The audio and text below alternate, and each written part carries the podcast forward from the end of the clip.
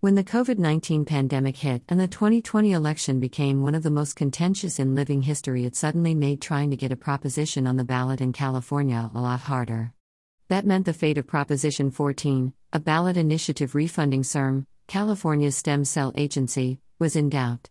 And if the agency went down, then a vital source of future funding for scientific research that could change and even save lives would also disappear.